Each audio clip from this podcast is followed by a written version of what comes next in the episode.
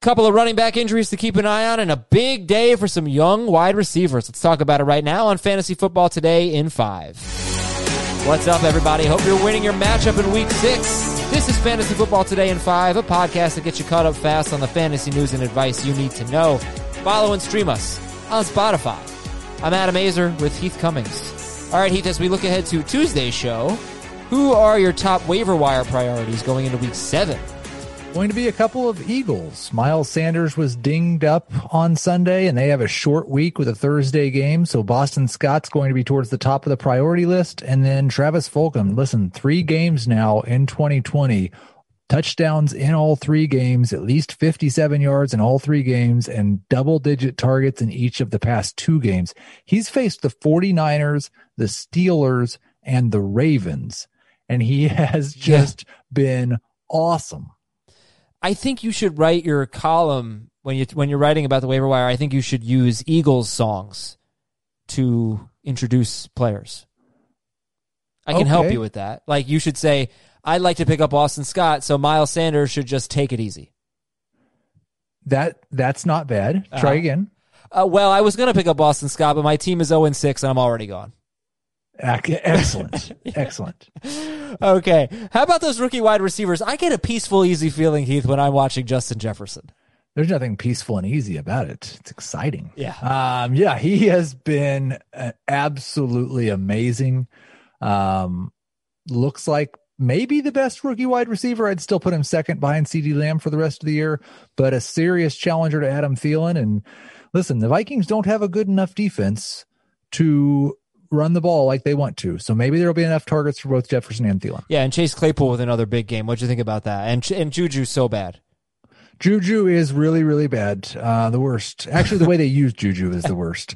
Chase Claypool made a really nice play down the sideline, had another fluky rushing end around touchdown. At some point, maybe we won't say that's fluky, but I still think it is. I would say I'd rank the Steelers wide receivers rest of season Claypool, Juju, Diontae Johnson, but I don't know that any of them are going to be top 25 options because I expect it to kind of be a different guy every week. Who are some other winners that stood out to you in week six? I think you would have to say that Derrick Henry was a winner, right? Well, it's three straight games with two rushing touchdowns. Um, I, I, I didn't do the believe it or not on the believe it or not show about Derrick Henry, so I'm going to ask on the FFT in five. Believe it or not, Derrick Henry is the most valuable player in non PPR rest of season. I don't No, I don't think I'm going to believe that. Well, who would be ahead of him? Ezekiel Elliott. Ezekiel Elliott has not had his bye yet. And Ezekiel Elliott was not as good as Derrick Henry last year when Henry played one fewer. Yeah, games. but Ezekiel Elliott was, Elliott hasn't been as good as Derrick Henry so far this season. I don't think that's true going into week six. No, it wasn't. Go, it, but they've now both played five games. I think Ezekiel is going to start getting a lot more work now. Actually, um, I don't know. Look, I, it's not a very strong argument either. You know, against Derrick Henry, but I would probably right. still take Zeke. Yeah. Look, the funny thing is, he, Heath is Henry was so good today but he really had, I think he was averaging 3.7 yards per carry coming in. He's still completely uninvolved in the passing game. So it's it's funny because I, he got off to a really slow start to the season in his first four games. He was averaging 102 total yards per game and scored four touchdowns in four games. Miserable. Um, no, the real winner amongst running backs was DeAndre Swift. They finally set him free a little bit. 14 carries, scored two touchdowns, went over 100 yards. Please give him 15 touches per week rest of season. We had some duds. We had Aaron Rodgers score three points. Mike Gesicki didn't have a catch.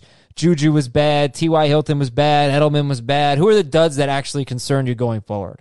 Uh, Juju for sure. T.Y. Hilton, I think I'm ready to drop T.Y. very little. And I, I don't know, like, it makes me Gesicki. when you look at what the Dolphins tight ends did today, two of them score touchdowns. Zero of them are named Mike Gesicki. And Rodgers wasn't really airing it out. Correct. okay. We're done with our puns, folks. If you want to hear more of this witty banter, check out Fantasy Football Today. Follow and stream it on Spotify. I want to thank Heath Cummings. Thank all of you for listening. And make sure you're watching Fantasy Football Today on HQ. It's a lot of fun. And help us grow our show. Tell everybody about Fantasy Football Today in five and leave us a nice five star review. Thanks. We'll talk to you tomorrow morning.